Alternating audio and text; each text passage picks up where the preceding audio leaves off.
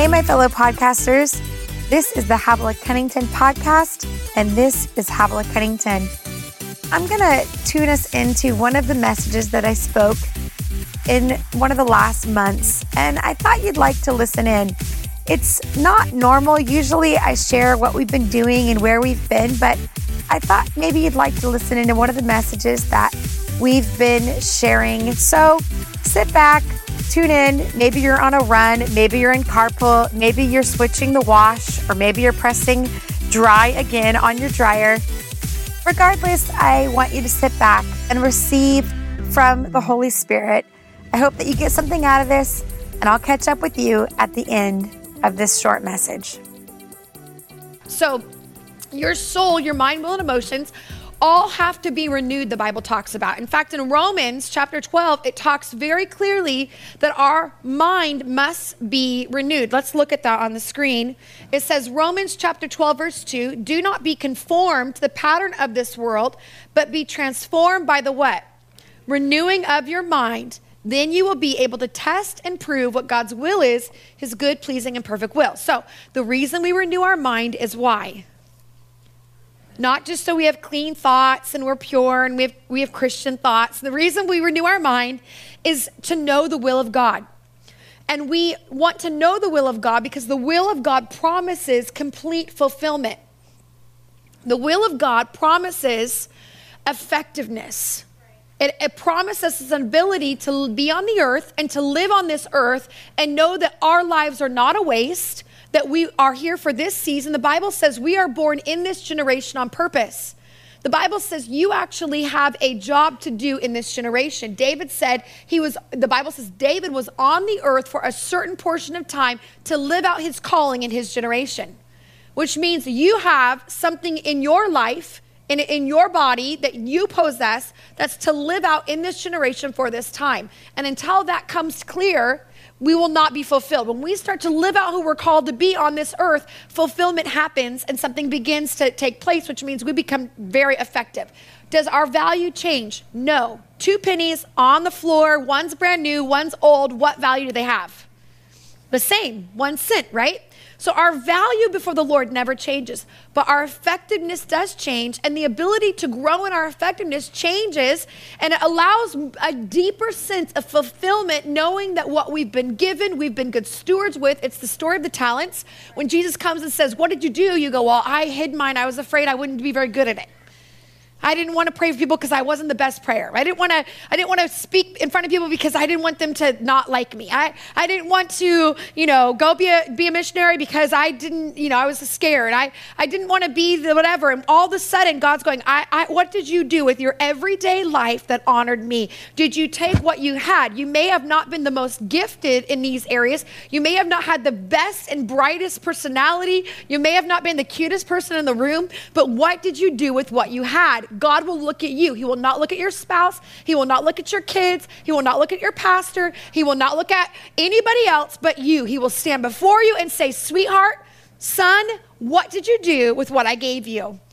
And it will not be a condemning word. It will be a challenge like, honey, I have been focused on you your entire life. There'll be a revelation inside of us. We will understand at, the, at that very moment what we have actually been given. And it will be humbling, it will be provoking, and I hope to God that it will not be humiliating.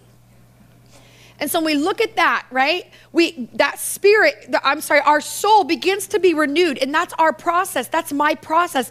Oh, I renew my mind. I, I lean my will. Just because you're serving God doesn't mean you have a will to do His will. If Jesus, who was without sin, fully God, fully man, on the face of the earth, in the Garden of Gethsemane, what did he say to Jesus, his, the Father? He said, Not my will, but yours be done, which meant I still have a will on the face of the earth. I don't want to die. I don't want to go to the cross, but not my will, but your will be done. How are you surrendering your will to God's will? How are you living in such a way that when you hear His will, even if it doesn't match up with your will, you surrender to it? Because it doesn't mean that your perfected holy state is that you'll his will it's just his will. I don't have any other will. I don't i don't care. I don't even have a will to live. No no. You will have a will. You will have things that you hope for because you can't see. You can't see your life from the end. Only he can. Jesus looks at your life from the end father god and he stands at the end and he begins to pastor you from where you are to get you to the end. That's the kind of God he is. He doesn't just stand there and go, Now what are we going to do? You really messed up. Angels begin to pray right now. I don't know what we're going to do. I don't know what we're going to We have another Lucifer on our hands. No, no. He's like, you know, he's fully confident that he can get you where you need to go from where you are. That's the kind of God we have. He doesn't need you to fix your mistakes. He doesn't need you, right? To get around and, well, let's try to maneuver. I, I wasted 10 years. I should be in ministry. How can I get in there? Who do I need? How do I promote myself? No, no. He can take you from where you are and make everything turn out in the right way by a simple surrender of the will and a commitment to 100% obedience to what he's asking you to do. His plan of preparation will never be your plan of preparation. His plan of getting you there will never be his plan of getting you there. That's why we have to surrender to what he's putting in front of us and say, God, I surrender to you. I don't know how you're going to work this out. I don't know. I don't have a plan for this. This was a, a big hang up. I was not expecting this. I'm, I, my breath has been kicked out of me, but at this moment, I'm still going to say, Not my will, but your will be done. I surrender to your plan, whatever that might look like. So that's how our soul, ha- I mean, uh, that's how our soul works. Now, your spirit, each of you have a spirit. Your spirit has been inside of you from the moment you came to the earth. Your spirit was dead. It was literally dead inside of you. And when the Holy Spirit came to live inside of you, his spirit resurrected your spirit, and your both your spirits now live within you. So it wasn't that you didn't have a spirit and the Holy Spirit came in and filled that void in there. No, no. You have a spirit that now has communion with his spirit. Both your spirits talk to each other. Both your spirits communicate together. Both your spirits have an unseen ability to talk and to meet needs in a way that you have never would never be able to verbalize but know what that happens. Your spiritual needs can only be met, be, be met by the one that created your spirit and is the create the spirit of creation. That your spirit you there's just no way to get your need met. Only the Spirit of God can talk to your spirit in such a way that leaves you with identity, intimacy, purpose, passion, fervency, all of that love, grace, all of that communicates. Okay? So until we get really good at understanding His Spirit and how it's talking to our spirit, we will always live from the outside in. We will always live from the outside in. We will always require someone telling us what God is saying, someone praying over us to get us through something. We will always require something coming from the outside. But God is not trying to teach us to live from the outside in. He's trying to teach us to live from the inside out. What happens if you're in trouble and you come up here and you get prayer and all of a sudden you're instantaneously totally set free from that moment and everything's done? What happens the next time you get in trouble? You got to get to church. You got to make sure that that same person, wherever is his name, Richard, wherever Richard is, that was it, right, Russell? Richard? Richard, wherever Richard is, I got to get to Richard because Richard knows how to pray for people.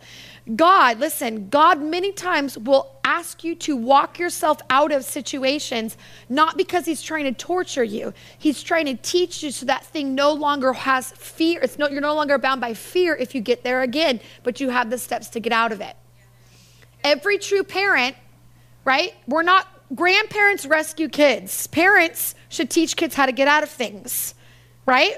And when we teach our kids how to get out of things, it's like, wow, you're going to get on that counter. Interesting. I wonder how you're going to get down. We'll see how that works out for you. Oh, you want mommy to get you the stool? Well, sweetheart, you the stool was over there. So what are you going to do now? And we begin to walk our kids through things. Okay, so next time you get up here, you're going to need to bring the stool and you know put the knife down and get off the counter so you know we we teach our kids grandparents are like they're gonna fall they run over grab them scoop them down but parents we want to teach our kids how to get out of situations so when we're not there anymore they're safe right we don't want to avoid. We're not here to protect them. Oh, God forbid they ever see something on the computer they should never see. Oh, what are we? No, no. What we want to do is teach our kids. You are probably going to see something on the computer that mommy and daddy do not want you to see. We love you, but what goes in your head stays in your head. And the Bible says, sweetheart, that what you view can actually corrupt your inside, whether it feels like it or not. It will affect you. And so, our goal is what happens when your friend shows you something on the phone they shouldn't show you? Well, I don't know. I've never talked to my kids about that.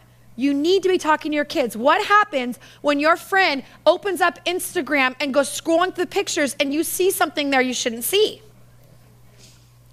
You should be teaching your kids. You should be role playing. Okay, here's, I'm your friend. I'm scrolling through. Here comes a picture. What do you do?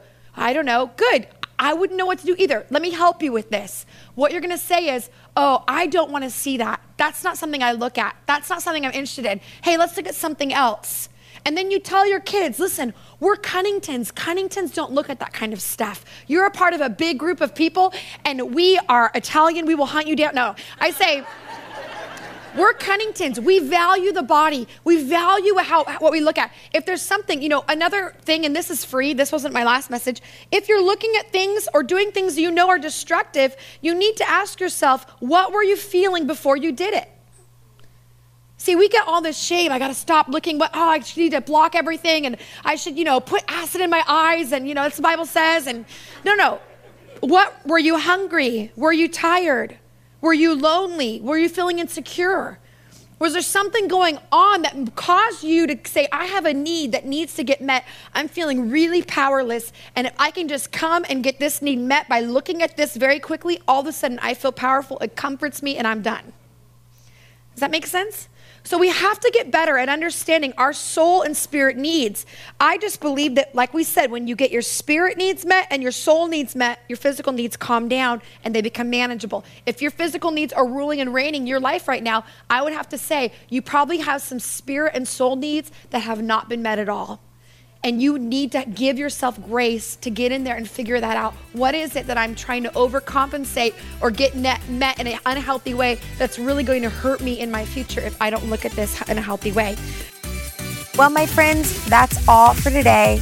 I'm really honored each and every time you tune into this podcast. If you enjoyed today, don't forget to leave me a review. I read each and every one. Throw me some stars and make sure that you share this with your friends. It's really the only way that this message gets out. It's the only way that everyone learns about this podcast. And we really do this for you. We uh, really love you, and we're always honored that you follow us and that you help us. So, have a great day. Can't wait to catch up with you next time and keep serving Jesus. It's worth each and every day of our lives. Love you. Bye bye.